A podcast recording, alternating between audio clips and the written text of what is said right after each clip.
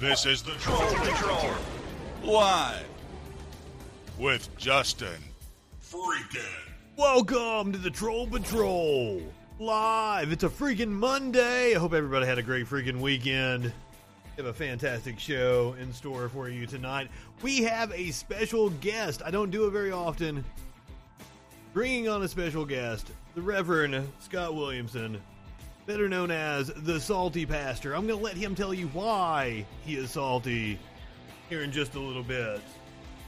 Plus, we're going to update you about what's going on in Gaza right now. Hamas is saying that Israel attacked a residential building that housed the AP and Al Jazeera. Hamas is saying they weren't operating out of that building. And that was Israel's excuse for leveling it. We're going to hear from the Biden. Uh, we're going to hear from Biden himself, not the Biden administration. Plus, Senator Chris Murphy actually takes to the Senate floor and says some things that need to be said. An official in Arizona called Trump unhinged. Trump dropped another conspiracy theory over the weekend about the audit in Maricopa County.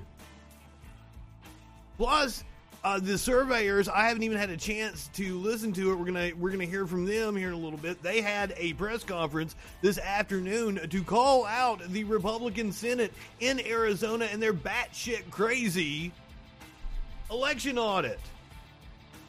Plus, a Space Force commander has been removed for spouting off crazy conspiracies about Marxism. A UFC fighter dominated, and then he dedicated his fight to the victims of Marxism. These people have gone nuts, and speaking of going nuts, we're going to see Ricky Schroeder flipping out. Plus, a woman takes out a gas pump. Some crazy ass video. Let's go ahead and kick it off. Let's introduce our guest tonight, the salty pastor, Scott Williams, and Scott, it's a pleasure to Hey, have you here. Welcome. Thank you. I'm good to be here. Uh, I don't know if I should introduce myself or be ashamed of saying that I used to educate you, that I am one of your former educators. But I do admit to that for those people who are watching, and, and proudly so, that I did shape this, fun, uh, start to shape this young mind of mush and made it a little maybe mushier. I. You were actually one of my social studies teachers. Uh, eighth grade, a very pivotal time. So you did a fantastic job. I Yes. think. I, I, I would agree. I would agree. So we did have a discussion that I should have taught you uh, uh, something that, uh, about a timeline uh, or time zones. You had not messed up time zones the other day, and I had to correct. So everything didn't stick. Oh, when I was doing my 420 and we were celebrating 420 all across Yes, the country, yes. I didn't know what the time zone was after uh, the California time, the specific time zone, as I like to call it. Yes, yes. Which is now, and I corrected you, and you don't remember. No, I don't. Well, that has something to do with you know my medicine. But what that I take. wine illusion? Okay, so I wa- I want you to explain to the people why you are salty. So salty pastor comes from uh, uh, the Gospel of Luke, where Jesus is talking to his uh, apostles, his followers, and tells them that if salt, uh, tells them a parable about salt, and says, you know, salt was very important in the first century. It preserved, it had flavor, uh, it was used for multiple things. But he said, you have the spice, and it's no longer spicy. It's not worth anything. And Luke says it's not worth being trampled under feet or be thrown to the manure. Uh, so if it's not able to be even thrown to the manure, then it's not worth a shit. So I re, uh, reinterpret my own version of Luke saying that if salt loses its saltiness, you're not worth a shit. As a reminder to people on my podcast and people who follow me, that uh, sometimes you have to be a little spicy in tongue to advance the gospel. And for me, the gospel, the good news is peace and justice for not everybody, not only everybody, but our earth too. But now that that hasn't been a message that has been well received in the establishment Christian community. Now has it? Well, no, because uh, that is because it's normally controlled by white cisgendered people who are uh, interpreting their own selves as everybody does. We all interpret ourselves into the fact. If we don't, then it's just boring literature and not worth anything. Uh, for it to be meaningful for something today, we all interpret ourselves into it, but they interpret themselves into it in such a way that uh, is to maintain their power. Uh, even if they have very little, even if they're, you know, at the head of a holler and have nothing, they can at least say, well, at least I'm better than X, Y, and Z. So it's interpreted from that uh, standpoint and perpetuates the superior, the, the, idea of white superiority and male superiority and all kinds of horrific things. Well, see, that's one of the things I like to talk about on this show is like, um, it seems that right wingers really believe in a hierarchy as opposed to a democracy, and it really seems like religion lends itself well to the hierarchical hierarchical beliefs. Why why do you subscribe to the religion that I'm and, so? it absolutely does, and I would like to say. Uh, uh, I'm very much anti-religious too. I, I, every time religion is done, it's done from a perspective and very damaging. I like to refer myself as a follower of Jesus who went to a temple, the, te- the temple, threw uh, smashed out tables and drove out people and said, "This is supposed to be a house of prayer for all people, uh, not not people who pray a certain way or do this a certain way, but for all of God's children." So, y- y- yeah, there's a difference between following the badass radical Jew Jesus and uh, following a prescribed set of rules that are set out to to keep hierarchy, to keep people in power. Whereas the actual message Jesus is quite the difference. It's to break down uh, power structures and to remind people that that we're all equal. Well, so you, you bring up an excellent point. The message of Jesus is to break down power structures. So why do power structures continually form around that mythology? Uh, I think it goes back to Constantine, who probably first used it most brilliantly to adapt it for his own power, uh, for you know, the, if you read the gospel, it's very anti-Rome, but all of a sudden takes this very Roman-esque feel. Even if you walk into a church building today, even the most um, evangelical worship to the most Catholic form of worship, there's a lot of elements we do that really aren't scriptural at all. They're right from ripped from the Roman Empire and what was happening actually in the Roman court, and not what was happening in religion. So uh, it, it, was, you know, it was a from its early inception, it was uh, the powers that be saw it as a great way to take it and make it into um, something that control the masses. And I think it even begins before Constantine because we talk about Paul as this sacred text, but Paul isn't Jesus. Paul's writing post Jesus, and Paul is writing a very Roman citizen perspective of Jesus. So that's why Paul's even different from the actual message. So, you know, it even begins perhaps even with Paul and even I'll go back further one one more step and say even Jesus himself, because Jesus never gives us a direct answer. He loves to teach in a lesson leaves us all saying, "Now, what the fuck was that supposed?" Okay, so let's let's relate it to modern politics because you know that's what we talk about here on this show. Yes. Has it disheartened you to see the way the evangelical movement coalesced around you know Donald Trump? No, because it doesn't surprise me. Um, it doesn't dishearten me because they're doing what they do. I grew up in a very um, evangelical church and with these uh, notions too, and was very rooted in it as well. So it doesn't surprise me, nor does it sadden me in the fact that why should I be sad at somebody who's continually doing exactly what they've proven themselves to be? Uh, it saddens me in the fact that for a long time we've taken the message of Jesus and twisted it and so, and people are twisting it so hard to, with the whole Donald Trump is to make it to make themselves. It's like they like pain. They're they're they're going against their will to make this person fit into this mold so they can praise him and call it biblical so they can have more pain i guess have more unemployment and more uh, separation of races and more uh, heartache so it, it, it's baffling well, see, I look at it as like a, a cognitive dissonance, and they use religion as a crutch to be able to justify their beliefs. Like I, I don't understand, and this is this is one of the things that I've, I've come back to you uh, with you constantly. Like, why do you want to keep upholding the system of of these traditions of this mythology when it's been twisted in so many different ways? Well, I guess it's the same reason why we still go back to any good literature. It's it's good literature that teaches us about how people at a specific time and place were struggling with their own understanding of what was divine or what was larger than them. And and uh, you know, it's the same reason why it's, it would be a shame to get rid of uh, something that is that that can be interpreted in a better way. Uh, that is has a long tradition on it. I think there's something to be said about standing on the foundation or the roots of things. But the problem becomes when we the roots become more important than the branches that come after it. Uh, you know, so people and, and, then you just end up with a dead tree with roots. So, so it, I think people do get cut off in the story, and I, I see what you're saying. Why not just abandon it all? And maybe the, my my best answer for me is just because it's ingrained in me. The storytelling is ingrained into me. Um, I fell in love with the stories and what they meant and what they could mean and what they could uh, also mean for others.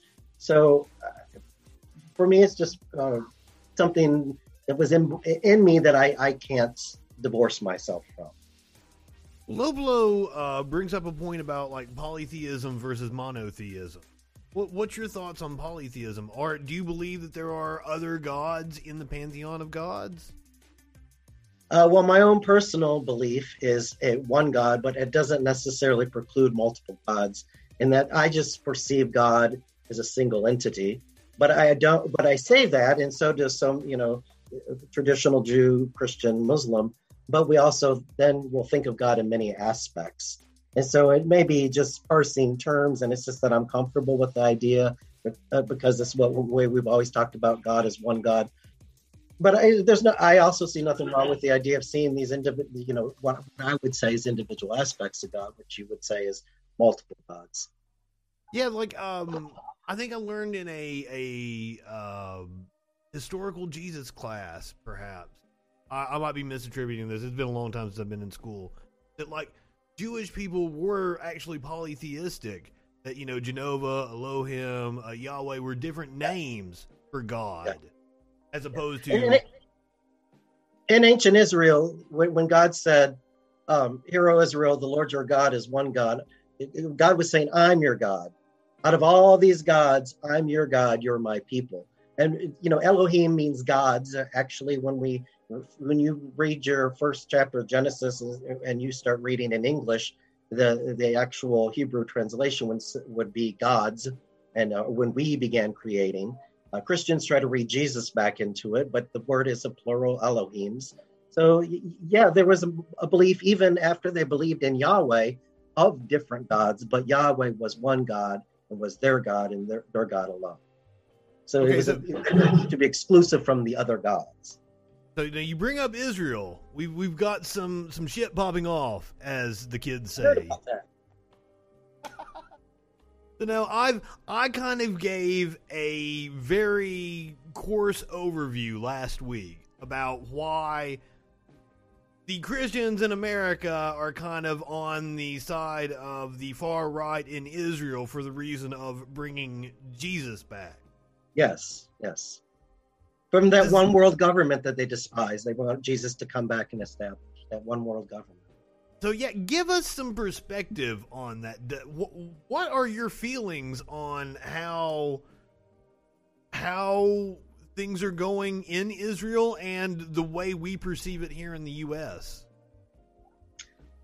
I think that it's tragic and awful. Uh, I think that, especially for people who have been um, ostracized and marginalized and have been literally kicked out of countries will spend so much time and effort doing the exact same thing for the exact same reason to somebody else and that is they're of a different ethnic and or religious group. It's mind boggling to me uh, just to start with.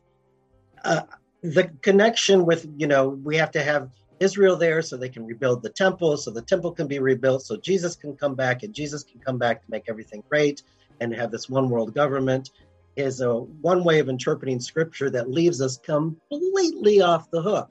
We can let the world go to hell in a handbag. We can say, "Aren't I great? I'm going to be better than them." When it all comes to conclusion, I'm going to be good and saved, and they're not. and it just leaves people, humanity off the, the hook completely. And it's a tragic misunderstanding of the scripture. But um, so you they, don't like the, you don't like the literal like the hill of Megiddo, all that bullshit, right? You don't the literal interpretation. John, the gospel or the revelation of John in my head has already happened, Nero, but it could be still read today because it's re- repetitive. That it's this idea that things get bad and then things get better, and then it repeats the story again. All hell breaks loose and evil turns loose, and then justice and peace prevail. So to me, it's just the circular story of this is history. This is how you dumbasses keep repeating yourself, is you know, over and over and over. And instead of waiting for the, the second coming of Jesus, people should be the Jesus here and now. They should be the embodiment of what the Christ was meant to be, which is serving their fellow human, instead of waiting for somebody to float back from the air. Yeah, give us give us a good perspective of what Christianity is actually supposed to, or what it actually means in your eyes. Uh, Christianity is this idea that, you know, it's funny because I was talking a little bit about this today. It goes way back to how we continually misinterpret. If you read the scripture, we often refer to I, I, my personal relationship with Jesus, me, me, me, and Jesus, I, I. And almost everything's written in this corporate we, or as we say in the South, y'all. It's all this y'all. And it's a message to community. It's a message to remember that we are connected. The person who who's on the side of the road with a flat tire who needs it changed isn't somebody's daughter. It's not somebody's girlfriend. It's we.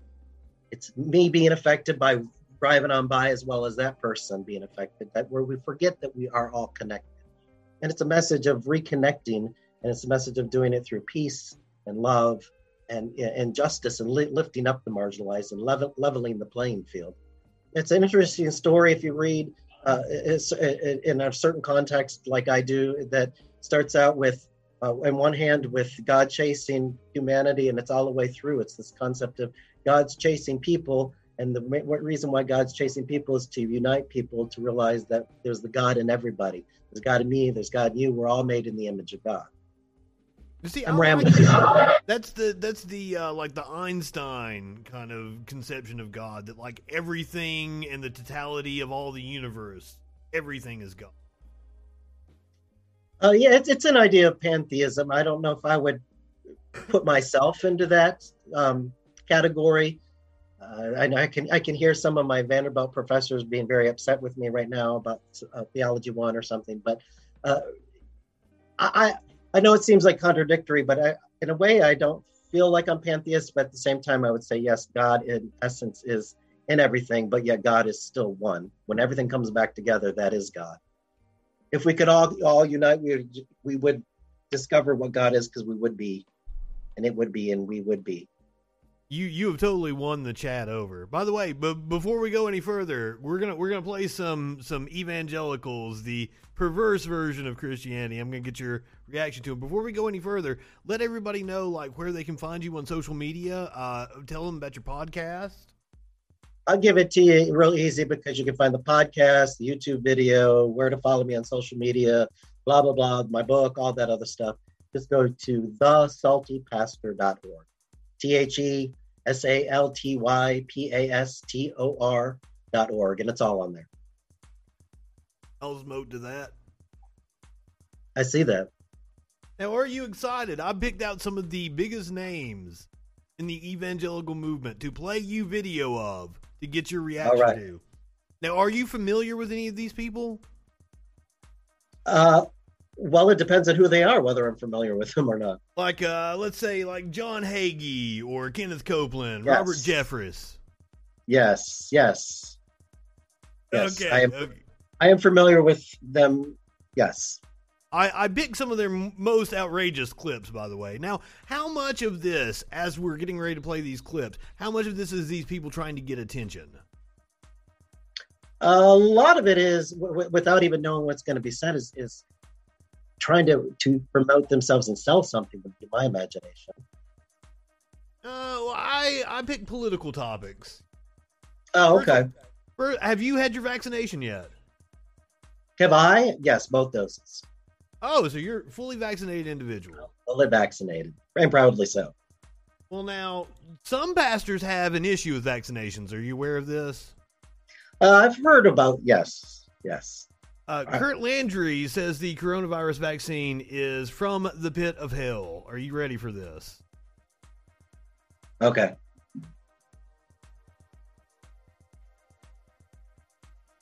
So, coming to us from Right Wing Watch, they do a fantastic job. I'm telling you right now, do not pray, do not hope, do not think, oh, praise God, they're going to have a vaccine. That vaccine is from the pit of hell. Okay? Do not pray for those vaccines and do not take the vaccine. These vaccines are coming, they're not going to be good. They're not good for you physically and spiritually. They're a setup for what shall come later. This is the first step. This is not the mark of the beast. This is not the ID chip. But what will happen with this, and this is the order I believe it will happen in, is they're going to bring this next vaccine and they're going to mark, not in the in the hand and the forehead, but on a they're going to have a computer record of everybody who does take the vaccine. Well, yeah. But more importantly, they're going to take the ones that do not. And basically, the ones that won't take the vaccine will be the Jews and the Christians because we have religious issues to not take it. And so, what a way to kind of gather those names up and gather those people up.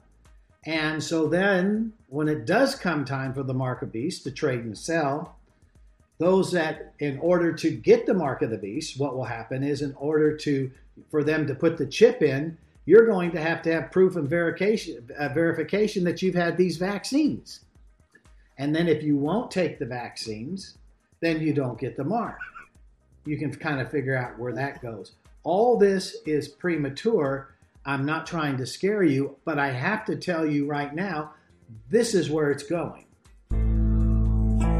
Woo! Okay, okay. If he's not trying to scare us, what is he trying to do? Well, uh, first of all, let me say thank God I'll be able to go grocery shopping with my mark of the beast because I've been vaccinated. So that I'm very grateful for. Uh, uh what, what was the question? I I don't even remember what your question was to me. No, no, no. I just I, I just. Well, first of all, is the mark of the beast an actual literal thing? No. Like, no. there's a lot of no.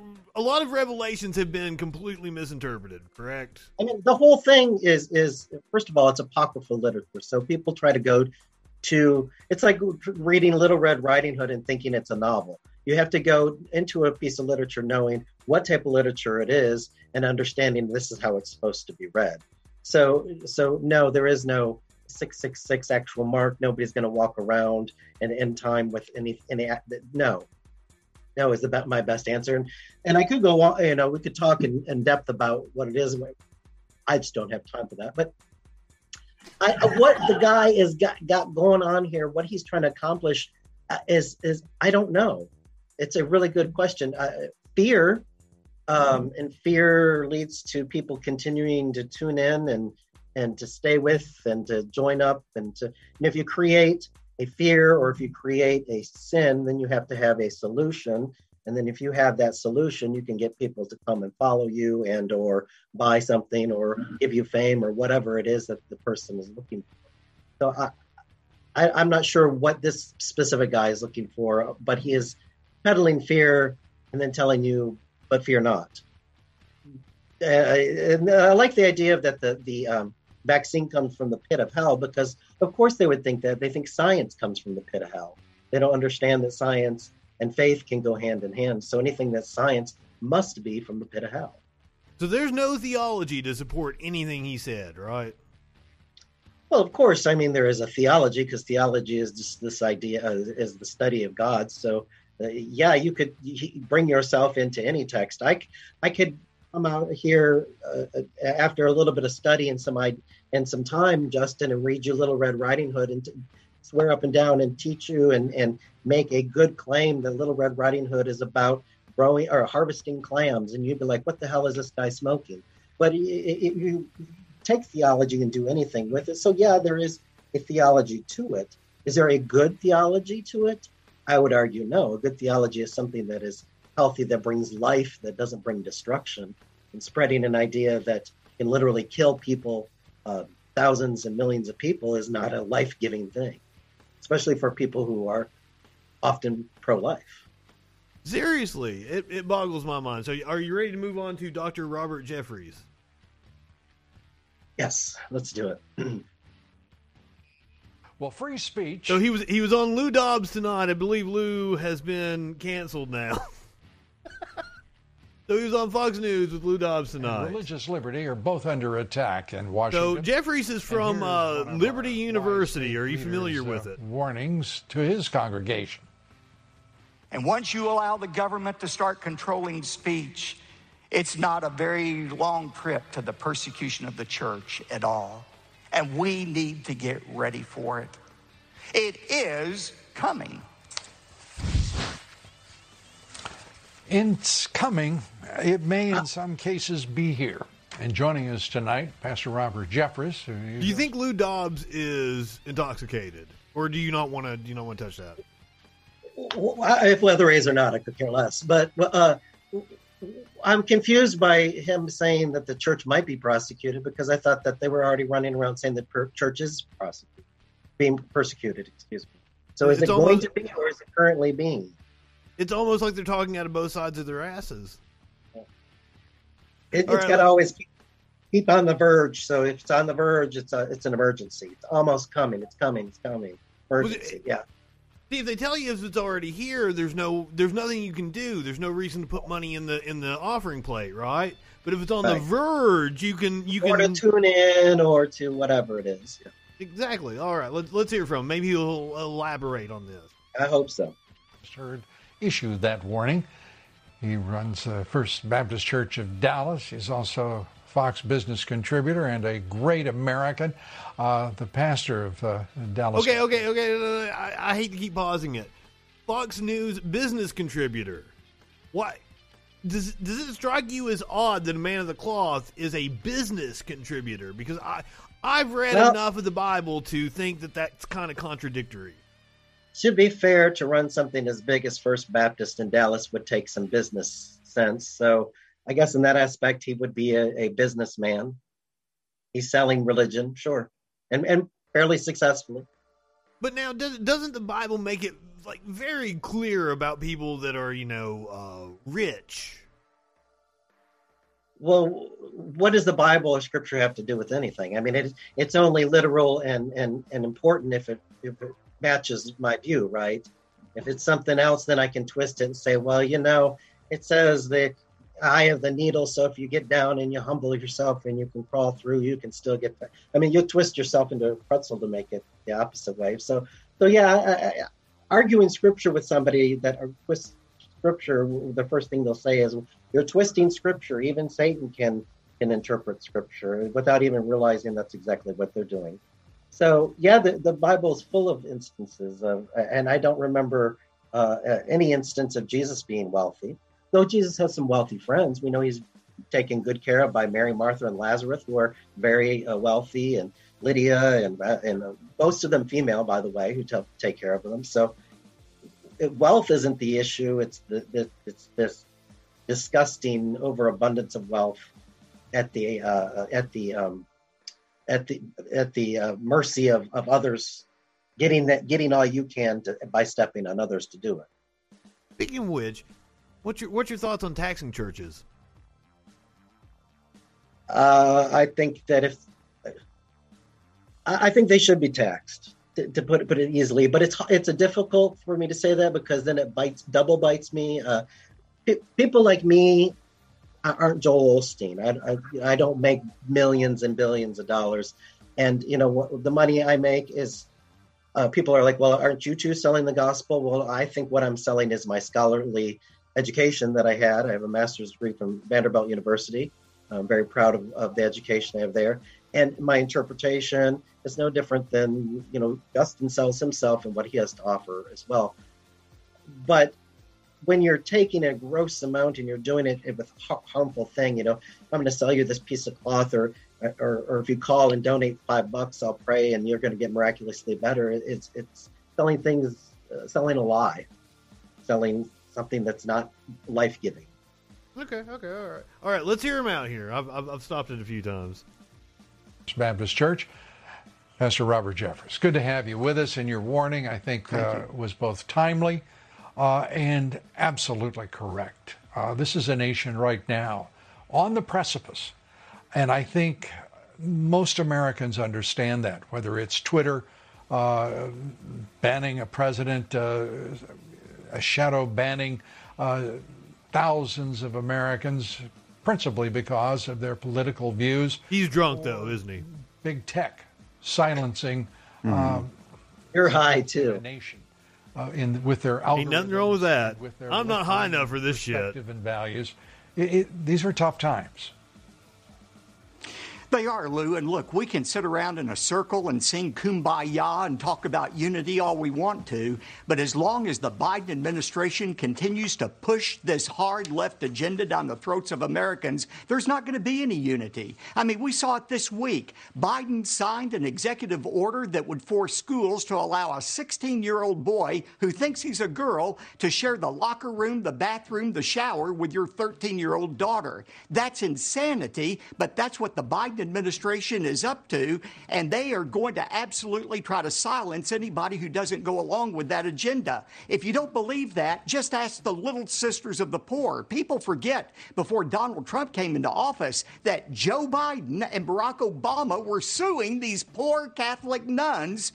Trump put a stop to it, but now that he's gone, expect that kind of persecution to resume and intensify. Well, we're, you know, the uh, you, you referred to a, a, a kumbaya circle. Uh, the fact is, A that circle there is jerk. supposed to be something Right, that's- what kind of circle is he talking about? Who steps in? Some use those. And I'm thinking about all the the faster than isn't there a, a major problem in in the in his current denomination with molestation of children and he's uh, terrified of a trans person taking a pee next to his daughter i would say i would welcome the trans person to take a pee next to my daughter i'm not sure i'd want my daughter in to sunday school class Thank you, thank you. It's refreshing to hear a reverend say that. And others. Uh, but the fact is, this is a, a president who means to reverse uh, everything that Donald Trump did uh, in, in terms of both policy and, and direction of the country. And right now, every poll, every major poll that we have seen Sisters of the Corn is that this Friday after inauguration, Scott? Are you familiar with the group he mentioned, the nuns that uh, No. Obama administration was suing? Yeah, I'm not either. Tones called them Sisters of the Corn. says the country is headed in the wrong direction. Uh, the church has become somewhat ambiguous, at least in uh, in recent days after the election, uh, in its direction, its leadership, uh, in my opinion. Uh, and uh, were it not for you, uh, we would not. We wouldn't have a very good sense of what is happening uh, in the uh, evangelical Isn't Dobbs churches, Catholic? uh, in, in this country, um, and we want to. I think so. I think he is Catholic. Giving those uh, evangelicals voice uh, here on this broadcast. Uh, are we? But for the purposes of being on Fox better? Propaganda And I don't Network, mean just in talk. he's whatever is sucking Trump's uh, dick. leading in their communities. Yes, sir, I think you're going to. And the good news is God is on our side. And as the Bible says, if God is for us, who can be against us? I, that, why would Scott? That's some Nazi shit, isn't it? Well, yeah, I always find it if you read through the Old Testament too, you'll notice that everybody that is Israel's enemy is God's enemy. It's always miraculous that way that God is on our side. You know, it's it's it happens even in, in text in, in the scripture. How do we we you know the we go through and we slaughter all of these places so we can have this homeland, but we did so because they were God's enemies. And why? How do we prove we're, they're God's enemies? Because we win. I mean, it's it's this circular notion that we won. God must be on our side. It's what sent us raping across the continent from the east coast to the west coast because God was on our side to go east coast to west coast, manifest destiny. So it's this whole idea of if I can do all kinds of things as long as I proclaim that God is on my side. It's just a If I look hard enough, I can find a scripture to, to, to fit it too. Exactly. All right. let's go on. This is Pastor John Hagee. Are you familiar with Hagee? This must be end times. uh, we're actually we're going to be talking about welfare recipients in this one. Oh, this I- isn't the sign of the end times, maybe? I, I thought about pulling one of his. He's had multiple predictions about when the world was going to end. Correct?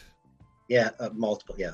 That's his. That's his claim to fame. Now this is he's Yeah. bitching about nasty welfare recipients because that's what Jesus would do, right? Bitch about na- nasty welfare recipient.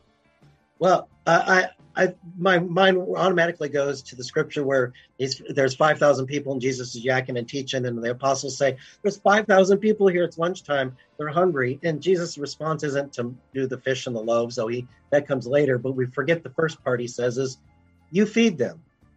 You feed them." That's the message of Jesus. Don't depend on me. Don't depend on this. So, so yeah, they they take the message of Jesus where he's telling us all we're all responsible for making sure everybody gets fed. He's saying, oh, welfare recipients are bad. They shouldn't be fed or have housing. Oh wow! So- oh, I didn't know that. Thank you. Fantastic insight. America I'm, I'm interested to see what has a dependent state. Listen to this. America has a dependent state the size of Spain living on our welfare. Think about that. We have a division in our country that cannot long endure. Those Viva who pay España? double through taxes and those who get a free ride. This is not justice, and this is not the American way, and this is not how we became great. We became great by every American getting off his duff, getting himself a job, and making his life. Preaching sitting down, Yes, he's preaching sitting saying down. people need to get off their duff. Preaching sitting down. Yes, in a very that chair is at least a thousand dollars. I People need to get up off their duff, but he can't even stand up to preach a sermon. Okay, And this- go ahead. And this was like 2013, 2014. on his own efforts. I like how they lap it up. To those of you who are sick, to those of you who are elderly, to those of you who are disabled, we gladly support you. To the, Gladly. You just got to jump through a bunch of hoops. to the healthy who can't work but won't work, get your nasty self off the couch and go get a job. Wow. America has rewarded laziness and we've called it welfare. The Bible says the man that does not work should not eat. I know Is that actually a verse? I don't think it is, is it? Uh, it, it he's taking something out of context. Yes. Oh, okay. I didn't even like. I didn't even think anything Like, like and- that was in and- there. in context, it, it- let me let me give to give the audience context because you can pull. Yes, it says that, but it's out of context. It's this idea of when Jesus sends the the apostles, twelve. This is not talking about you and me, and when he sends the original apostles out to go spread the gospel, he's telling them don't depend on people just to feed you. Work and make your own way too. So he was. So this is actually talking about preachers, like the one you got on the screen, not to suck off the tea to people to to to work. So those who do, who don't work don't eat. He's talking to the apostles before he sends them out. Work while you spread the gospel. Work while you serve others, and make your own way. So yeah, it's interesting that yes, this is much. Yes, Justin, that is in the Bible, but it's interesting that he doesn't put it in context because it would be a little warm for him perhaps to handle. Indeed, indeed. All right. So now uh, we're going on to Kenneth Copeland. This is one of his most famous clips. Uh, this was about this time last year where he tried to put a voodoo spell on COVID 19. Are you ready for this one? Uh, yes, I think I've seen this one. Because we In have. the name of Jesus, Oh, thank you, Jesus. standing in the office of the prophet of God, I execute judgment on you, COVID Oh, 19. Ramash. I execute judgment on you, Satan, you destroyer, you killer. You get out, you we break your power, you get off this nation. I demand judgment on you. I demand, I demand, Get out. I demand a vaccination to come immediately. Yes. Well, he's he's doing what you know American salesmen and have done for years. I, I think the sad part, though, Justin, is the fact is is not these people who are doing this. It's the sad thing to me is is the people that are bamboozled, the people that are harmed by it because they think that I don't need to wear a mask, God will save me, or I don't need a vaccine because God will save me, and it's it's doing real damage. I mean, it is funny, but it's it's heartbreaking and sad because these are human beings who are doing real damage to themselves and the community. And instead of bringing humanity together, which is the point of the gospel, it's continuing to fracture it just so people can perpetuate this nonsense. So, Well, I'll give Copeland credit. He said he was praying for a vaccine. So, well, least- that's true, but does he did backpedal and say don't get it? Probably, who knows? Yeah. As we, we we've seen multiple times now, just talking out of both sides of their asses. But at least at this time, he was happy for a vaccine. what a face! All right, talk about speaking in tongues. Where does that even come from? Uh, again, that's in the Acts where the apostles are, uh, are invested by in, in, by the Holy Spirit. The Holy Spirit comes and fills them up, and then they go out and preach. they go out and preach, and everybody can hear them in their own language. It's this miraculous thing that is not uh, tongues like gibberish that people don't understand. Was this idea that they miraculously had an ability to communicate um, and, and like preach, and then that person could hear it in their own language, which seems a little weird and psychedelic in its own right. But if you take the story and uh, and understand what it's, the message is, it's again this unity. It's going back to the gospel is should be transcultural. It should be able to be translated into to every language. The idea of love and compassion and humanity. So this is what this this speaking in tongues is trying to convey, but they've taken it to show that it's some spiritual gift that makes them superior to another and that only angels can understand and you know what good is it if, if humans can't understand it what how it's not edifying to anybody doesn't lift anybody up doesn't educate us about anything so all it is is showiness That's what I was getting ready to say. It's just part of the production now, isn't it? Part of the, the theatrics production. of church. well i, I don't want to lay that on, on on him perhaps but i would say in general yeah that's that's theatrics it tunes people in Did you like okay? The first time I was ever around anybody that spoke in tongues, and nobody told me, they took me to a church where it happened, and I was not aware before that. Like, I'm I'm 16, 17 at this time. So after you knew me, so you can imagine what my reaction was. Like, I'm like dying laughing as people are throwing themselves. in the I, I can imagine yes yes Did you ever have any any kind of situation like that? Uh, no. For me personally, have I ever felt that? No. But or were have you, I were been? you been somewhere and customs just kind of took you aback? Oh, of course. Yeah. certainly. You weren't I mean, prepared for it. and right, rightfully. uh, So I hope everybody has. It's sad that people, if you haven't, because everybody should be in a situation they've never been in before, and it makes them uncomfortable, whether it's a positive or negative situation. It's how we learn about each other. So yeah, I've I've been I've been in a church uh, that spoke in tongues, but I was not no, knew going in, but I guess still wasn't prepared, and yeah, it threw me back a, a little bit. It didn't throw me back, slay me in the spirit, throw me back, but yeah, yes, that's happened. But um, again, I think everybody should do it, and not to go and make fun, but just to experience. If it's different than your culture, different than your understanding, why not? Well, I mean, I wasn't mocking anybody else's culture. This is a bunch of like rednecks from the head of a holler, just like me. Like, Which is their culture. Hey, Yeah, you know, yeah. rednecks from the head of the holler also bring out snakes. Did you did you go to a snake handling church?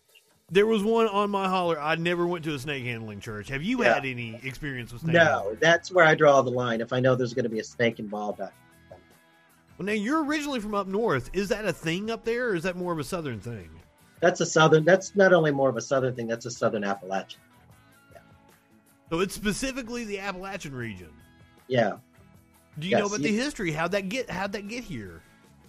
Uh, you know, you know, right, rightfully, so I hope everybody has. It's sad that people, if you haven't, because everybody should be in a situation they've never been in before, and it makes them uncomfortable, whether it's a positive or negative situation. So yeah, I could make up something real good that would sound like it, and you buy it. Uh, but I would be ashamed to do so. I, I remember learning about this. I remember being in, uh, in um, history of American religion class, which I will divest and, and do a very political thing and tell you something to know about instead of something I don't. Which is inter- I think is interesting is it's snake handling is very uh, much a very American thing. I love to uh, when you set denominations and their history into American history. It's fascinating, and you're like, oh, of course this makes sense. Uh, but I do know that it comes from uh, the Appalachian region, and I do know it comes from the end of the Gospel of Mark, which is a tacked on verse, which was probably an editor's note. Uh, no real scholarship, even some more conservative ones believe that's an actual part of the original Mark Gospel. Uh, probably because they're uncomfortable with it, so they're quick to be with agree with scholars. Yeah, that is crazy. It shouldn't be in there.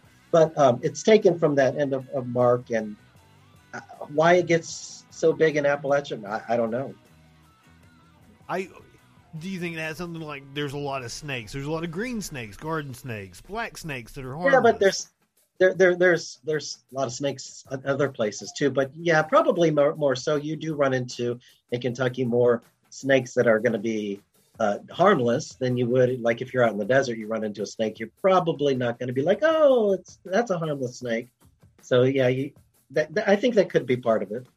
But again, I would just be making it up. I would have to go back and I'm sorry to put you on the spot. That was just like off the top of my head. I'm like, that's an interesting question. I'm going to ask that. Uh, and I'm tempted getting... just to make up shit because it can sound really good, but I, I really.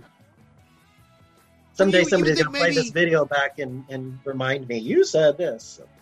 so, like Ireland, they had like a thing about driving out the snakes, and like Appalachian people, there's a lot of Irish des- descent there. So I wonder if that maybe ties into it.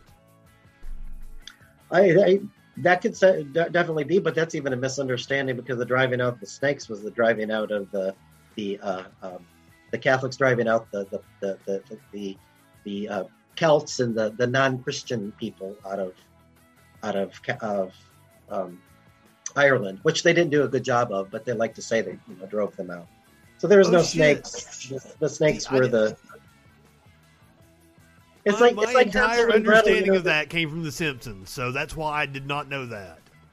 But it, it's like Hansel and Gretel, you know, the the the uh, or uh, the little old witch in, in the the woods uh, in Grimm's is anti-Semitic. It's about a little nasty Jewish woman. So yeah, it's interesting when you put things actually back into the context of their history when they're written or when they occur, and then it's like, oh, this is a whole different story than I ever imagined. So you're and again, why I love scripture. You're you're getting rave reviews in the chat, and like they don't even know that I've saved the best clip for here in just a little bit. I cannot wait for you to watch my favorite pastor. Okay, oh. let's do this. All right, yeah, let's get let's get back to Kenneth Copeland here. You come from your In place of authority, destroyer. You come down and you crawl on your oh. belly like God commanded you when He put His that sounds kinky on your head in the Garden of Eden. Well, you know, evangelicals are often very one-minded and very through COVID nineteen. Oh, oh, mine, mine uh, on sex constantly. Everything has to be with sex, so it, it could be sexual. It could be kinky. Is finished. Finished. Now, I will actually admit he is an incredibly charismatic speaker. I like him. I like listening to him talk. Absolutely, yeah. As, uh, who who is your favorite of the of the ones that we've watched thus far? To to listen to? Yeah. Uh, perhaps because it's to me the worst for me, for me the worst. Uh, Hagee. Hagee's okay. like this horrible. Uh, yeah, he's the most perhaps entertaining to watch. I don't know. No, he doesn't have the pizzazz of Copeland. Copeland's good. Benny Hinn. What about Benny Hinn? Oh, Benny Hinn was hilarious. And the United States of America is healed and well again, Praise. saith the mighty Hallelujah. Spirit. Glory. Glory. Who's who's the guy in the video with him? Is that oh, Steve Doocy? Because that looks like Steve Doocy. I know who Steve Doocy is. I don't know. I know that's not Steve Doocy from Fox News, but it looked like Steve Doocy. Lord Jesus Christ. Okay, so like I'm assuming he's his hype man, right? Do you know anything about rap music? Yeah, yeah. Okay, so like you've got a hype man in the background, right? Like this is the Kenneth Copeland's hype man. These guys are OG.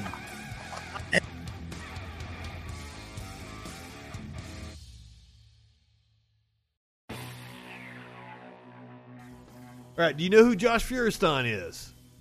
This is a new one.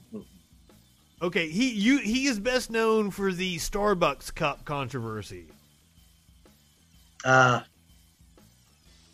He is tell me that I was an idiot, moronic, and stupid for believing in God that He created this world because it took way too much faith to believe in a process like that, while he believed in what he called the science of evolution.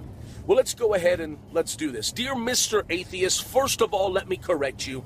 Because evolution is not a science, never. He's wagging his finger at me. Why? Because it cannot fit within the parameters and parentheses of science for one simple reason: it was never observed. That's why it's not science. That's why it's called. The I, don't think he knows what science of is. evolution. One man's theory. Now, let me show you how much faith it really takes to believe in evolution. You want me to believe that in some accidental cosmic bang, that out of that was created one cell, and from that one cell, that all life springs every plant, every animal, every single human being, and that somewhere along the way, over years and years, we mysteriously and magically all develop different wills and we all develop different characteristics and traits, all because we willed it in our. I mean, you really think that everything No, that, that's not how evolution works. single cell. How much faith does that take? Now, I realize that you say that evolution is in science.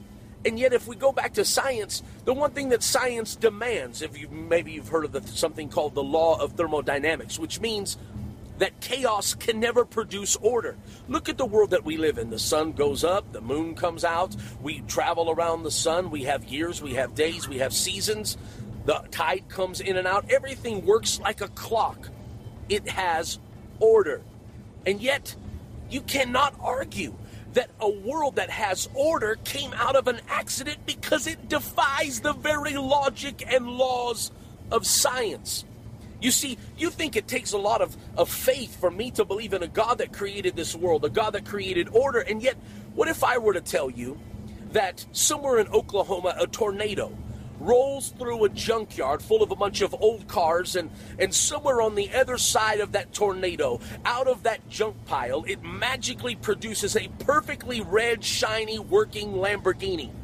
You would tell me I was nuts. You would tell me that I had lost it. You would probably try to admit me into the psychiatric ward. Why? Because that is absolutely stupid. I mean, how much faith would it really take to believe something as idiotic as that? And yet, that's exactly what science believes. Science believes that in this accident came this perfectly working earth with human life and with people and animals and plants and, and seasons and days and hours and rotates. I mean, the atmosphere, everything in earth was created perfectly. And I'm telling you, that could never happen through an accident. It had to be by intelligent design. So, dear Mr. Atheist, who really has to have a lot of faith today to believe in their theory? I believe in God because I've experienced Him, I've felt Him, but most of all, while driving through uh, uh, Yellowstone and, and Montana and so many of these natural reserves this week and looking. I looking thought he at- was wrapping up looking there. life, I don't know. I just can't look at all of that creation and say that it, it was an accident. I have to say that Oh god, we can't do another like two minutes of that. Okay. So let me say, I, I get it. I get it. I get the whole creationist. I get it. I get it. But what they're spending so much time on is to make this story, uh, uh, make it a, Genesis a book of science, and make it so fit into an, a literal story that they're missing all the lesson. It's like, screw any lesson I can get from this.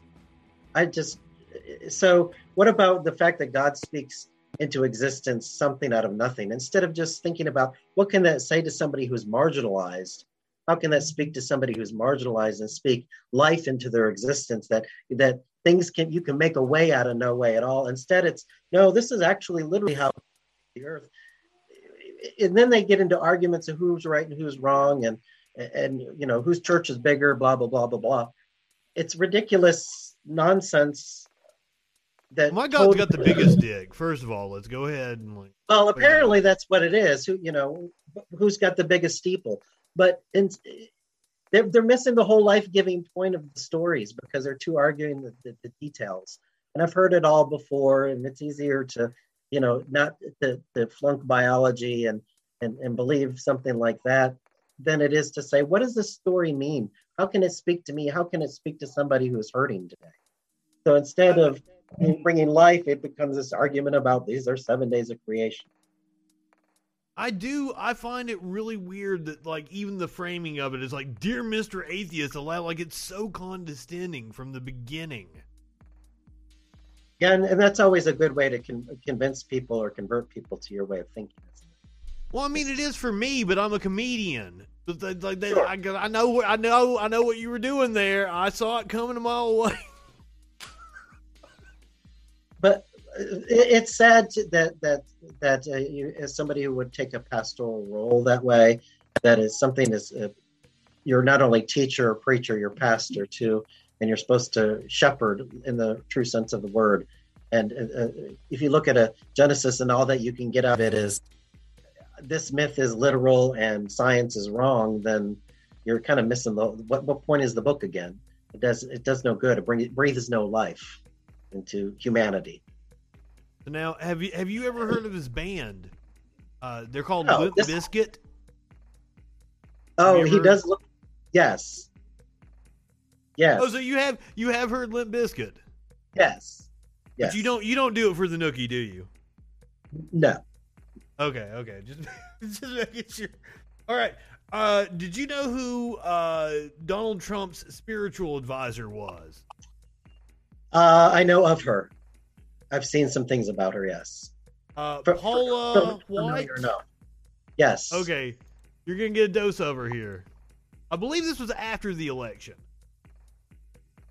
and strike and strike and strike and strike and strike and strike and strike and strike until you have victory. For every enemy that is aligned against you, let there be that we would strike the ground, for you will give us victory, God. I hear a sound of abundance of rain. I hear a sound of victory. I hear a sound of shouting and singing. I hear a sound of victory. I hear a sound of an abundance of rain. I hear a sound of victory. I hear a sound of an abundance of rain. I hear a sound of victory victory. The Lord says it is done. The Lord says it is done. The Lord says it is done. For I hear victory, victory, victory, victory in the quarters of heaven. In the quarters of heaven. Get down with your bad self. I, I at first thought this might be skipping, but then I was like, oh, I, she's doing a doing a beat. Okay. Like a beatbox or some shit. she she had to go into the speaking in tongues. For angels have even been dispatched from Africa right now. Africa right now. Africa right now. From Africa right now. They're coming here. They're coming here. In the name of Jesus from South America. They're coming here. They're coming here. They're coming oh, this was I remember seeing this now. That was the the African slaves that were or the, the African uh, uh, angels that were supposed to come and, and save Donald Trump's election, wasn't it? Yes. yes. Yeah, I, I, I want to say that maybe Biden hadn't been declared the victor yet. That this was in between election day and what, like the next Friday when Biden was declared. So like, she didn't know and like was still holding out, and like she's praying hard. Well, then she could take credit if it, if it if he somehow pulled it out, she could have said, you know, this it was the angel. Well, so do you do you have any thoughts on Paul White before we move on? She's kind of basic, isn't she? You can't worship God and mammon. I don't know what that means. Can you elaborate? You can't worship God and love of money. Oh, okay. All right, so you feel like that's what she's out for? Uh, I think that's that's how she appears to be out for. I can't. Again, what, what look at her. I don't. I don't know her, but I mean that's what it appears to me. Is yes. What do you think about all the religious people that push so hard for Trump in this past election? What Uh, I motivated think they're them? uh, same thing that often motivates them towards their theology. They're uh, they're sold a fear and sold a, a, a solution to the fear. Instead of the religion teaching them how to be a better person or how to love somebody who's difficult to love and all that, they, they it's a a uh, there's hell and, and hell is hot and the only way you can get to heaven is through here and it's rules and it's it's selling of rules instead of changing of hearts. So it, it matches their theology, unfortunately. It's it's too many people in pulpits without proper education. It's it's bad theology being spewed from too many pulpits that have uh, hurt people and destroyed the name of Jesus, perhaps almost irreputably. That's a that's a wild statement for a reverend to say. Well, I mean, look at a person like you who who even asked me the great question of how do you how can you keep coming back to the stories if they've been used so damaged? I mean, you're you're not alone in this. You're not some weird uh, hot smoking hippie behind a microphone, and you actually speak for a lot of people who look. Well, well, yeah, you are, but I mean, you're more than that. you, speak for people who look a lot differently and believe a lot, a lot differently too, are like, why, why, why deal with this Jesus anymore? And it's it it's uh, uh, like I said, it could be you know almost irreputable. Uh, can it be pulled back? I mean, that's there's people out there like me and a lot of my colleagues and friends, and there are some smaller denominations that are trying their best to to reimagine it, to do, to do justice and love mercy, and to try to show people that there is a different message for, of Christ. It seems like the church has been so unwilling to embrace uh, inclusivity. And also, like, inclusivity is shunned by the church because pastors like you have a hard time breaking through. Like, you, like, that's one of the reasons why you're, you're, like, venturing into the digital space right now because you faced resistance from mainstream Christians, correct? Sure, absolutely. Um, both within a great denomination and without, and and it was just a wrong wrong fit. Um, but there are still there are still some great groups out there. But yeah, you know, besides this, the job I have, the job any pastor has, is a strange job.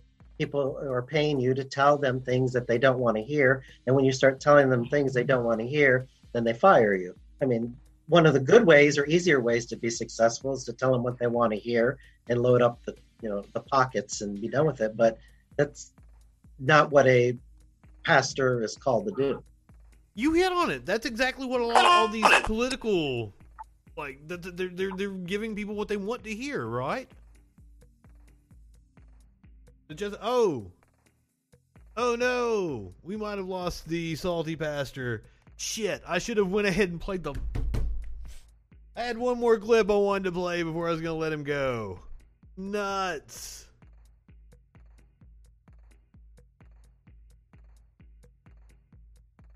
Oh man, I'm I'm still gonna break it out. We might be able to get him back here. I really, really wanted to play this last clip.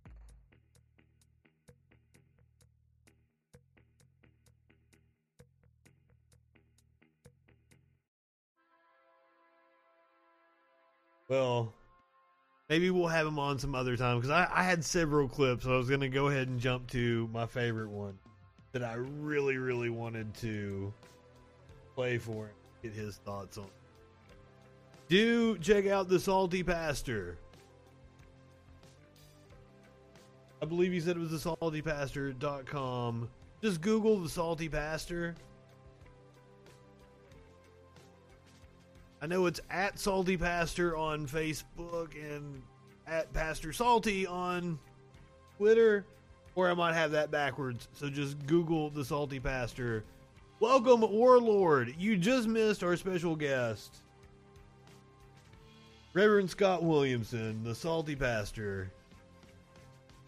I really wanted to play him the clip of the butthole cancer. That was the last clip I had for him. Especially given the fact that uh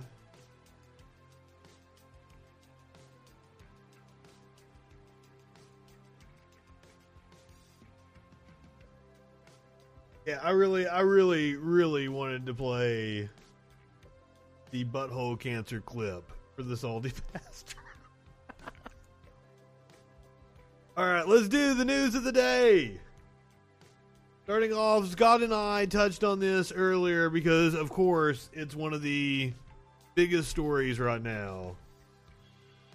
Hamas, earlier this afternoon, an official from Hamas denied the group used the destroyed Gaza media tower for intelligence. I believe this happened on Saturday afternoon. Uh, the Israeli government's claim that Hamas operated a military intelligence unit in a Gaza City building that housed the offices of the Associated Press and Al Jazeera is false.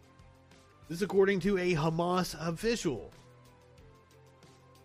The reporting coming to us from The Intercept the Israeli military destroyed the Al Jala towers after giving the journalists who worked there an hour to evacuate. I think it's funny. I d- totally not funny. It's ironic that they leveled a building that housed journalists. Of course, the target was news orgs. Moss did not have any military or intelligence operations in Al Jala Tower, said Bassem Naim, a Hamas official who is the head of the Council on International Relations in Gaza. I even if they were operating some kind of intelligence operation, I still think it's still a war crime to attack journalists. The Jerusalem Post, quoting an unnamed senior Israeli official, reported that Israel showed the United States smoking gun evidence. Yeah, we know about the United States and smoking guns. That Hamas's military operated an intelligence office in the building. However, the Secretary of State, Antony Blinken, said today he had not seen any evidence, and the White House declined to comment. A briefing today. Biden did get confronted. We're going to hear what he had to say here in just a second. So we have video coming to us.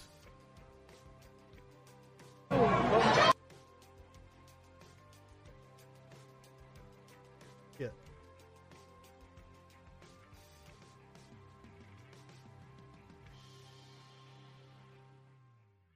Holy fuck.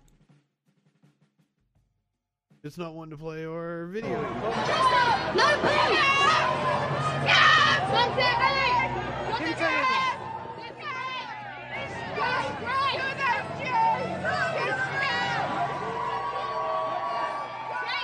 So these these are Jews for Palestine getting yelled at that they're not real Jews by right wingers.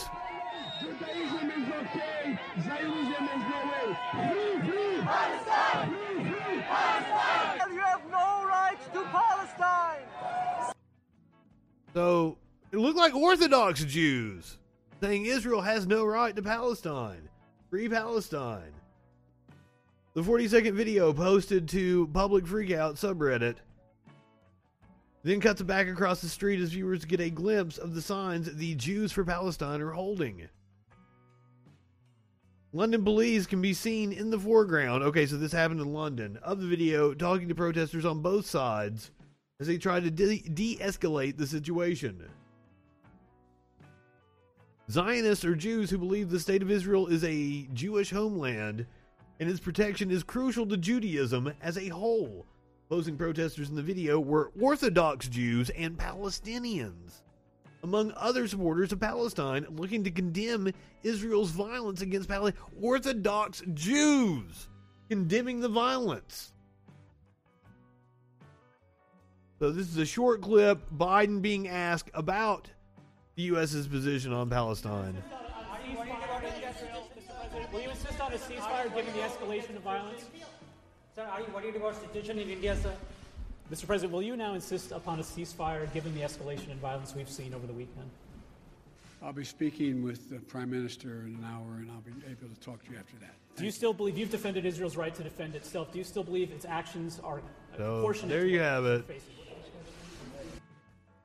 That's actually the next clip I was going to play. Democratic senator calls out uh, U.S. role. Floor. This is Senator Chris Murphy. About uh, two issues of vital importance to the United States and the world. Uh, first, I want to say a few words about the current violence paralyzing Israel and the Palestinian territories. But then I want to spend the bulk of my remarks on the future of nuclear proliferation in the Middle East. First, here in America, uh, our hearts are breaking for Israelis and Palestinians. The images are just bone chilling. Rockets and interceptors streaking across the night sky, parents huddled with their children as air raid sirens ring out. Tragic images of innocent Israeli and Palestinian civilians, including children injured or killed in the blasts. For many Americans who are turning on the news this week, it might appear that the events of the last few days erupted almost overnight. And while tensions are Yeah, no, no, no. fever and deadly pitch, this cataclysm has been long in the making. And no party, including the United States of America, has completely clean hands. Zero sum politics has driven I agree with you wholeheartedly, decision making of the Netanyahu government and Palestinian leadership to the extent that there is such thing as We all know there's there's no there is no hiding what they were doing when they attacked that target. Absolutely no, no, no. AP and Al Jazeera are there. Oh, give me a break. led us to this crisis. Over and over, Prime Minister Netanyahu has pushed Israeli settlements further into territory historically considered reserved for a future Palestinian state. The Israeli government, increasingly reliant on right wing zero sum political constituencies for its survival, also stepped up campaigns to remove Palestinians from areas in East Jerusalem as a means to undermine the Palestinian claim to that section of the ancient city as the capital of a future state. The spark that lit the match of the existing conflagration was the Israeli effort to remove Palestinian families from their homes. I'm so glad he didn't say evict. Jerusalem neighborhood of Sheikh Jarrah. Remove. And replace them with Israeli settlers. In February, an Israeli Like court I like I don't know if you guys realize how absolutely stunning it is that a US senator is saying this and talking like this. This would have never happened five, ten years ago. It would have been political suicide for any politician, either side of the aisle, to walk out and talk like this. ordered Palestinian families in that neighborhood to vacate their homes by May 2nd, or they would be forcibly removed. Protests began and spread to other cities in Israel with large Arab populations, while the Palestinian families awaited a final ruling from the Israeli Supreme Court.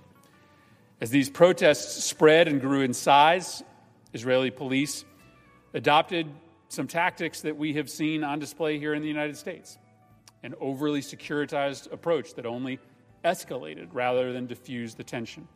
Those crackdowns led to more protests and more clashes in a cycle that continued and continued. Why are you hitting yourself? Then, Why are you hitting yourself? Israeli security forces stormed Islam's third holiest site in Jerusalem during Ramadan prayers. Now, the Israelis contend that they were responding to rock throwing from Palestinians inside. The Palestinians argue that it was the other way around. But whatever happened, We've seen the way the military acts towards Palestinians. 30 Palestinians and 22 Israelis had been injured. The story of the Palestinians' conduct over the last decade is just as important in understanding the roots of the existing crisis. Fatah, the main political party representing Exactly. Rock throwing at these tanks. people that it represents. Rife with internal conflict and corruption, Fatah lost its mandate to govern Gaza in 2006 when Hamas, an internationally recognized terrorist organization, beat Fatah in parliamentary elections there that year. Hamas refuses to recognize the right of Israel to exist and advocates for the armed rebellion of Palestinians against Israel. Fatah, under pressure from Hamas to take the more extreme position, spent most of the last decade refusing any and all chance to negotiate with the Israelis, preferring to sit on the sidelines and nurture grievances. And they were unable to deliver any real economic benefit to the people under their charge in the West Bank. And the resulting desperation of Palestinians fed this grievance culture even more. grievance culture. In response to those events I mentioned at Al Aqsa, Hamas and its allies in Gaza started firing rockets into southern and central Israel. Since that day, thousands of rockets have landed inside Israel. These rocket attacks were then responded to by an Israeli government that has begun its own assault inside Gaza. And as It is illegitimate. today, hundreds of Palestinians inside Gaza, including children, have been killed. And though there have not been as many casualties inside Israel because of the defense security relationship with the United States, Israelis have been killed. I think I might have called it the steel curtain. That was the Pittsburgh Steelers defense. It's actually the Iron Dome. Also, I said we give uh, over a billion dollars to Israel. I was wrong. My apologies on that. But I was wrong, like, conservatively. We give over $3 billion to Israel a year.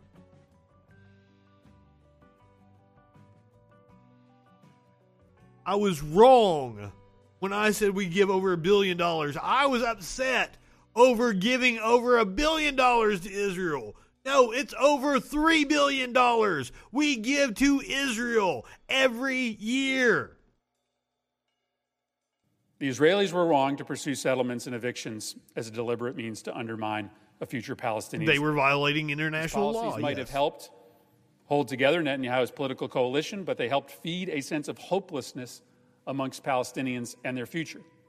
The Palestinian leadership was wrong to perpetuate an anti Israeli, anti Semitic narrative as a foundation of their hold on power. They were wrong to choose grievance over diplomacy. I mean, I can see where they're coming from Madam there. President, the United States, over the last four years, we played a role too.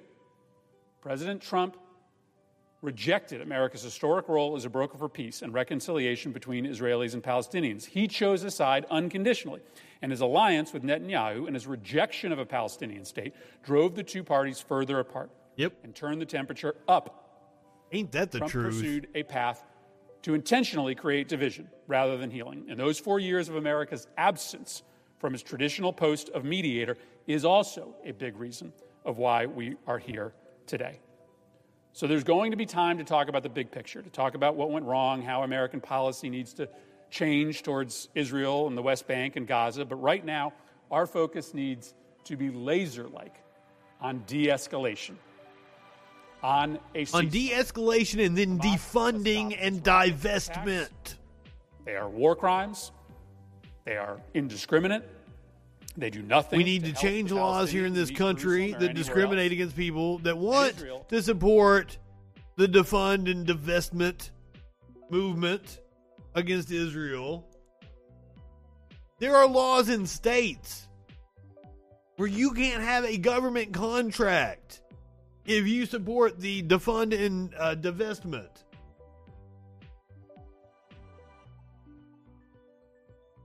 Boycott against Israel. It's bullshit. Speaking of bullshit, they got this thing in Maricopa County in Arizona where they're doing an audit. An audit. The Maricopa County supervisors are calling it a mockery and a sham. This just a few hours ago, Maricopa County supervisors blasted Senate President Karen Fann on Monday, accusing her of allowing a mockery to be made of the election process with her audit. On one hand, the board and county recorder Stephen Riker or Richer prepared a 14-page letter responding to Fann's specific questions. They called them accusations about everything from the handling of ballots to whether a database had been deleted after the election, but before files were delivered to Senate hired auditors. In each case, they said either that the information is false or that they cannot or will not provide what she wants. But each official also lashed out at Fann and the Senate for perpetuating what several said amounts to a hoax on the public. They said she has effectively given over the Senate's powers to cyber ninjas, an outside firm that not only has no election audit experience, but is now using the audit to raise money.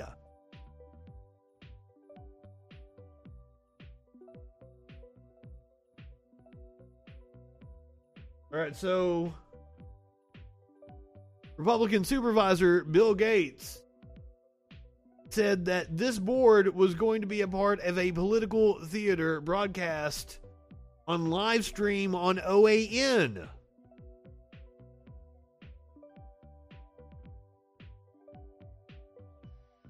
The Senate has gone to court before to force the supervisors to surrender the 2.1 million ballots and the election equipment, but a maneuver to hold the supervisors in contempt failed when Senator uh, Paul Boyer declined to go along with his other 15 GOP colleagues. So they made reference to it just then about deleting the data. That was something Trump came out with over the weekend.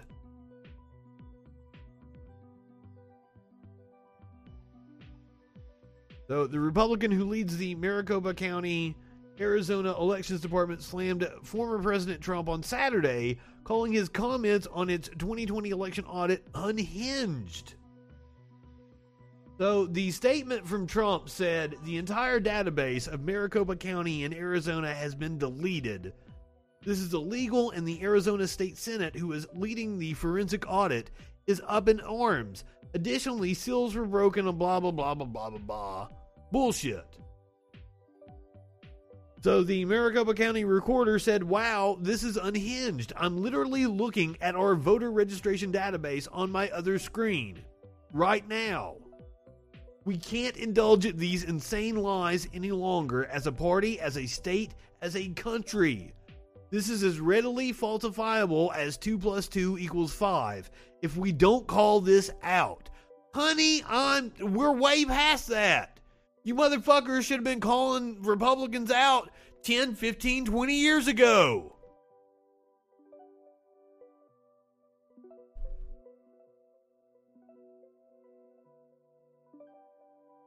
Now, Trump and the Democrats have reached a deal. Yeah, they aren't letting any auditors watch. It's a complete sham of a process. I guarantee they're going to come out. It's going to be hilarious if they come out like, well, we didn't find anything. And then we're all going to laugh, but like they put us through all this shit. But more than likely, they're going to come out and make some stupid ass statement about how they found bamboo. There were 40,000 votes, blah, blah, blah, blah, blah. Trump, House Democrats close to deal on Deutsche Bank. Deutsche Bank. Deutsche Bank subpoenas. Can I get that free Palestine? That's what we're trying to do, get that free Palestine.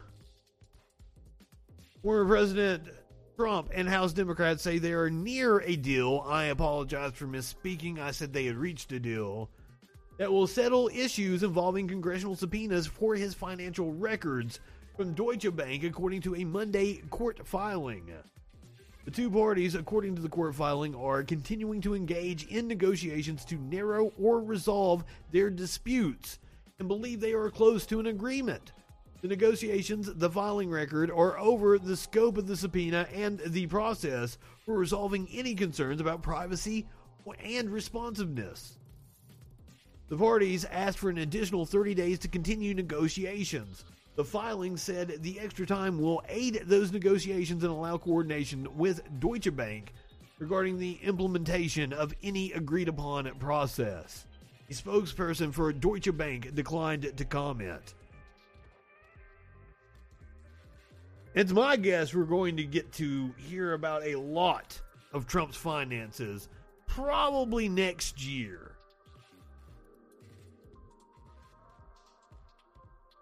Now, crazy story Colorado. We found some voter fraud. This is Barry Morphew. Killed his wife and then cast a ballot for Trump in her name.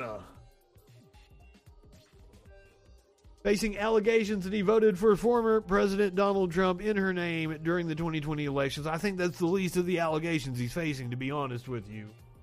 Morphew, 53 of Poncha Springs, is charged with forgery of a public record and an election mail ballot offense, according to authorities.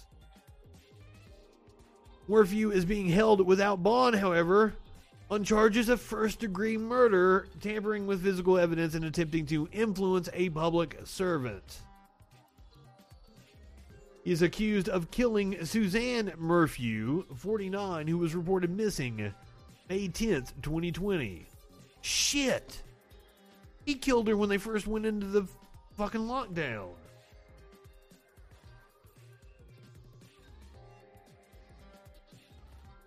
Her bicycle was found abandoned less than a half a mile from the Morphew home.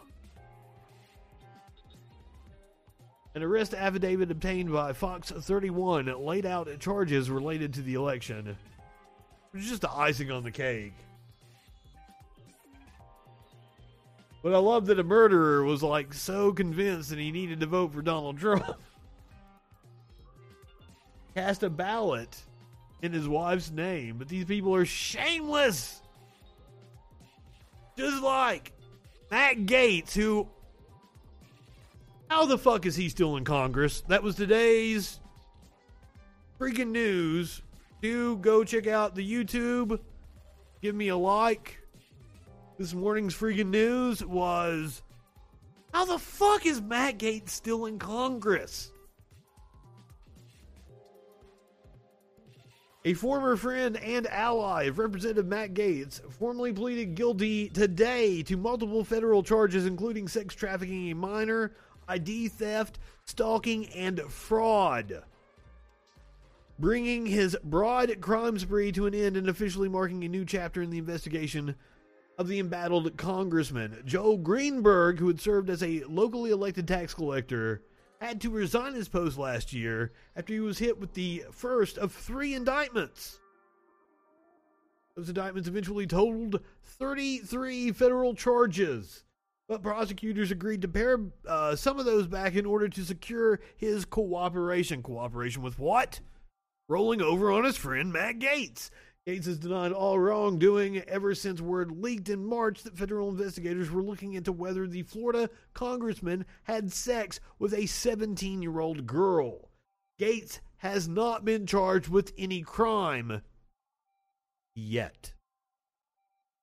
The Republican lawmaker previously had said that it's Greenberg who admitted to the crime and is trying to escape a lengthy prison sentence and has also pleaded guilty to falsely accusing a political rival of being a pedophile.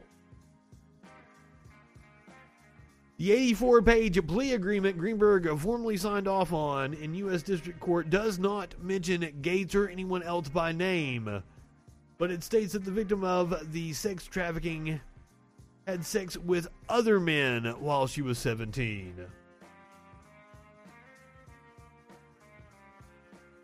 Also, in hot water, after harassing Alexandria Ocasio Cortez last week. Local investigators found some dirt on Marjorie Taylor Greene, and this time it's not that she's been in the hot tub with some of her friends from the gym. Break. Any Georgia homeowner is entitled to it for their primary residence but it's against the law to file for more than one house. And a Channel 2 Action News investigation found that Georgia Congresswoman Marjorie Taylor Greene is getting the tax break on two houses in two different counties. Channel 2 investigative reporter Justin Gray is live in Midtown Atlanta. And Justin Greene's because of course she's a fraud. Mind your own business when you asked about this. Yeah, the thing, Linda, is this is not someone's personal business. This is against the law here in Georgia. And it is Fulton and Floyd County taxpayers who would foot the bill for any extra tax break the Greenes could get. So, how is Marjorie Taylor Greene still a congressperson? Home, but also about a six. Now, uh, did uh, addendum to that? How is Marjorie Taylor Greene a congressperson? Period. How did she ever get elected? How did Matt Gaetz get elected? Other than the fact that his dad was a very powerful Republican. Thousand dollar house in Floyd County last year.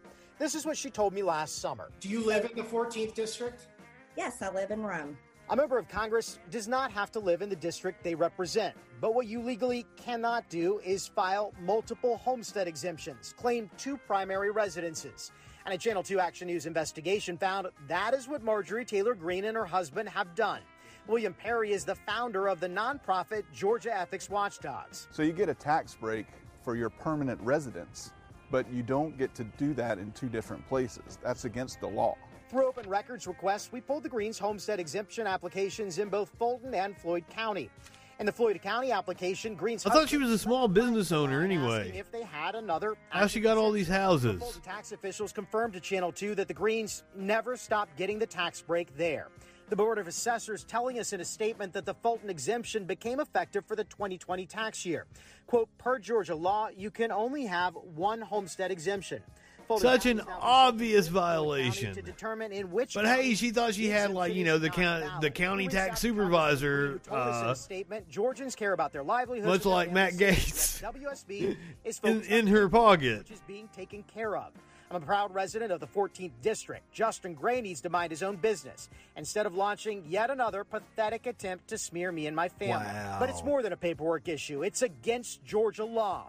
The penalty for filing a false homestead exemption. He's according wanting to to talk about smearing. Twice your tax bill, which for the Greenes, according to their 2020 bill, could be nearly $12,000. Her statement says this is a paperwork issue. This isn't a paperwork issue. This is fraud. You can't accidentally. It is fraud. exemption in two different counties.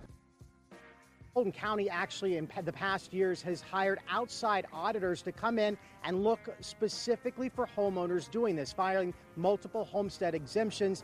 It's something they did back in 2013, and it's something that if many people do it, can add up to hundreds of thousands of dollars uh, taken from the Fulton County budget. Reporting live in Midtown Atlanta, Justin Gray, Channel 2 Action News. Justin, thank you. And more back. You're welcome. Oh, she wasn't talking to me, was she? She's talking about Justin Gray, Midtown Atlanta. Go down there and have you a Vortex burger somewhere. Space Force commander removed after saying Marxism is infiltrating the military. Oh god damn! There's so much wrong with that statement. Ah!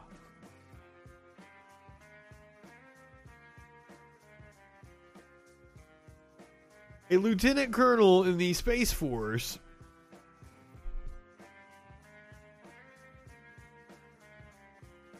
Has been removed from his post after he went on a podcast. To claim that Marxism is invading the military. Lieutenant Colonel Matthew Loheimer, Lohmeyer, was temporarily reassigned after going on a podcast and touting his book, Irresistible Revolution Marxism's Goal of Conquest and the Unmaking of the American Military. Lieutenant General Stephen Whiting has initiated a command directed uh, investigation on whether these comments constitute prohibited partisan political activity. Lohmeyer, commander of the 11th Space Force uh, Space Warning Squadron at Buckley Air Force Base in Colorado, got into hot water after appearing on the conservative podcast Information Operation, which I'm sure they are providing tons of information on. His book claims that a neo Marxist agenda has infiltrated the military. The diversity, inclusion, and equ- equity industry. I didn't know if it said equality or equity. The diversity, inclusion, and equity industry and the trainings we are receiving in the military is rooted in critical race theory, which is rooted in Marxism. The diversity, inclusion, and equity in the trainings we are receiving in the military, rooted in critical race theory, which is rooted in Marxism. He doesn't know what any of those fucking words mean. He insisted that his book is not political, but rather a warning about the increased politicization of the armed forces, some of which he said he's seen firsthand.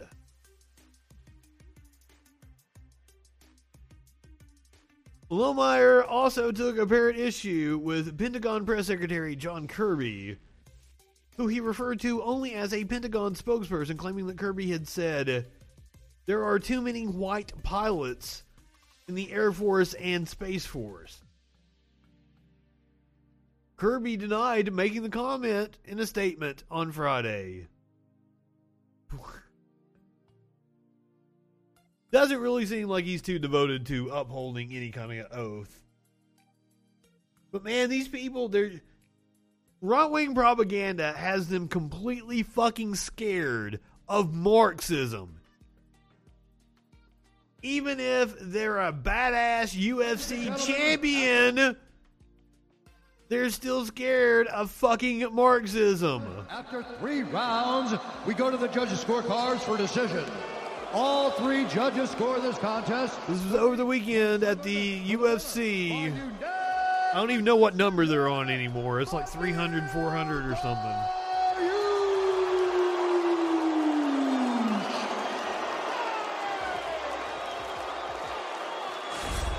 So Joe Rogan's going to get into the octagon. I'm here with the winner, Beneil Dariush. Beneil, the biggest name of your career, and just let him get it all out.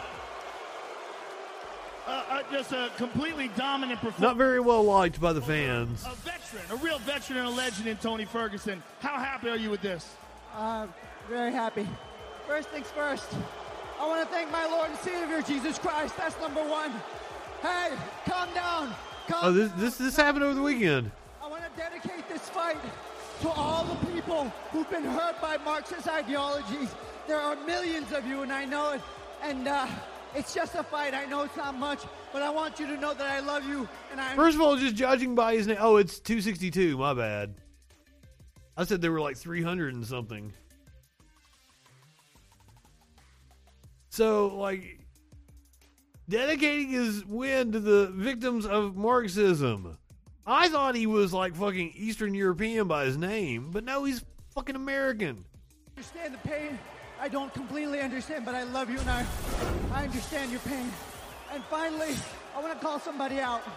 Joe, I want to call out your buddy, Elon. Elon Musk. Where's my wife's car, bro? I've been waiting. Dude, beat Elon's ass. I'm totally about that.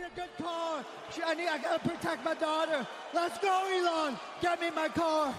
Okay, let's let's talk about the fight. I'm I'm totally down if he wants to kick Elon Musk's ass. Like I might become a fan of him. So yeah, this was UFC 262 on Saturday night. Got a unanimous decision.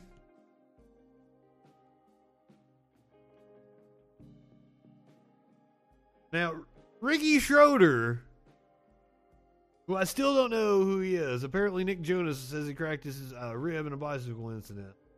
Breaking news on TMZ, but I don't care about that. I want to see Ricky Schroder go into Costco and yell at a manager. What's your name? My name is Jason. And who do you, what do you do here? I'm a supervisor, front end supervisor. And we are- why aren't you letting me in? Because in the state of California in the county of Los Angeles, there has been no, and Costco, there has been no change Yes, to our mask been. policy. Not in the state of California or in the county Didn't you of see the news? Angeles. You didn't see the news. Nationwide, Absolutely. ni- nationwide Costco has said you don't wear, need to wear a masks. Actually, that's not accurate. That is not accurate. So what is accurate is that Costco always always What goes is accurate is that the right wingers are morons. The mandate in California has not changed. There does seem to be the possibility that in June, by mid-June, that's a date that California I know is That's I. That's my issue. Is that this motherfucker shouldn't have to deal with these assholes. That's why I'm not for the government lifting the restrictions yet. As long as we still have half the population is unvaccinated, we we are just less than half of the population has one dose of the vaccine. About 38% is fully vaccinated. As long as that's the case, I think that the government should keep the mandates in place so that the onus is on the government. And this poor dude doesn't have to deal with this bullshit. Yeah, that's that's the worry. Producer Dave talked about like are we going to hit 65, 66% and just level off? We're not going to hit herd immunity. They grant us that, our kings, the people in power. You're going to listen to these people? Well, that's a real worry. Well, they're destroying our culture. They're destroying our state. And you're just going to listen to their rules. Well, what we are going to do is simply follow the guidelines. Okay. I'm getting my refund. I'm getting my refund from Costco. I suggest everybody in California get their refund from Apparently, Costco. this dude was a Give up your membership to Costco kid actor. until they remove this. Okay, well, this hasn't changed in any building uh, in California, in any company that I'm aware of. The places I shop still Okay. require masks. But that's not the point. The point is Costco is simply abiding by the law, and that's the law. There's my refund. You're the manager? I'm the manager. Okay, I'm suggesting everybody in California get a refund from Costco until this rule is lifted. Thank you. Nice. Thank you. So you heard Ricky Schroder. Go get a refund from Costco. Yeah, that'll happen. Remember, do not go to McDonald's on Wednesday. Several cities are striking. All right, guys, this is some wild ass video. It's already already gone by here. We're gonna go back. This is some wild ass video here. Get ready. You're going to see a truck come off of the road right here. Apparently, she was coming off of the interstate, ran a stop sign, and it's amazing that there wasn't a fireball go through here. Outlandish. Boom. I believe the accelerator got stuck and she was unable to brake. Took the pump clean off.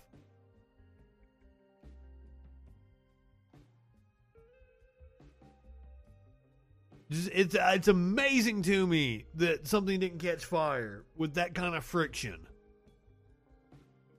Oh, okay. Boom. The entire pump clean off. Took the stop sign with her too as she was coming off the interstate.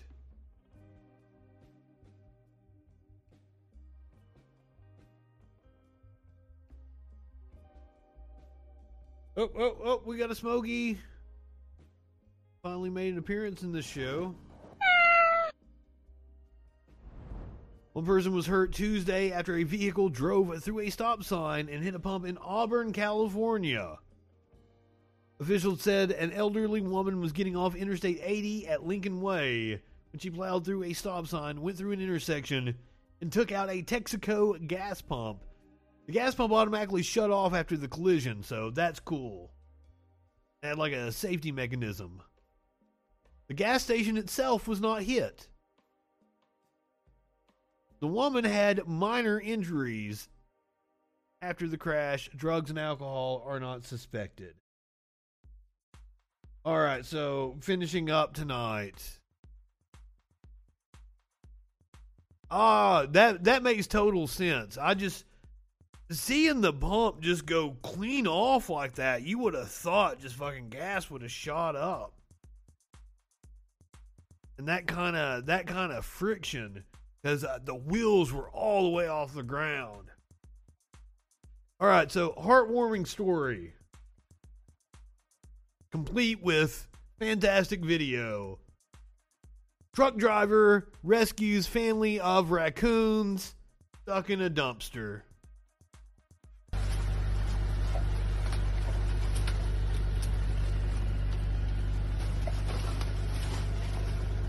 That's not that's not a family. That's a brood of them.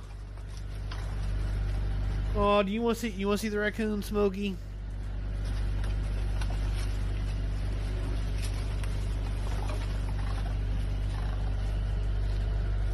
Yay, trash pandas! Don't play in the trash.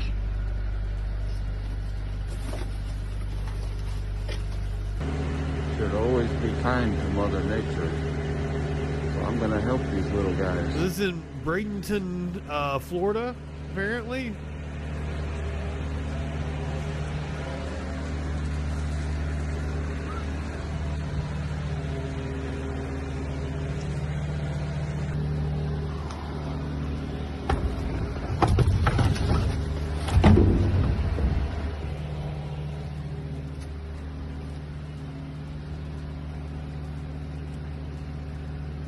They were they were absolutely trapped in there.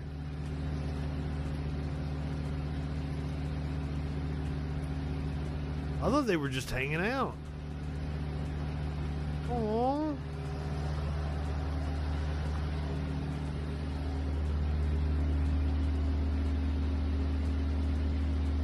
Oh. He was a little fur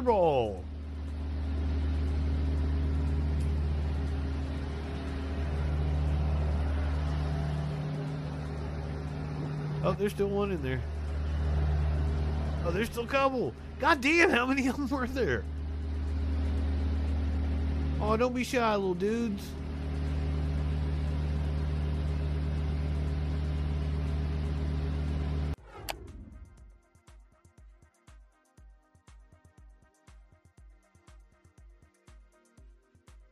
Oh, when it said rescues, I thought he was adopting them. No, he just helped them out of the dumpster. Okay. I thought he was taking in the whole family raccoons. That's what I would have done. He looks a little. Come here, raccoons. You're going to come live with me now. There's a meme that goes around. I always share it whenever I do. It's like, uh, stray cats piss me off. All you want to be stray for? Come on, get my car. Ten young raccoons digging through the trash. A gaze or a nursery of raccoons. Oh, cool. I did not know that. Thank you. I love learning shit. I actually learned a lot from uh, Scott, our guest earlier tonight, the Reverend Scott Williamson, the salty pastor. Go check him out. If you are watching on Twitch, I'm going to send you over to Meltdown Monday on Echoplex with the Media Winch. Go ahead, light one up, tip one back. It's all right to have a little fun before you hit the sack. I'm Justin Freakin. We will see you tomorrow night on the Troll Patrol. Five.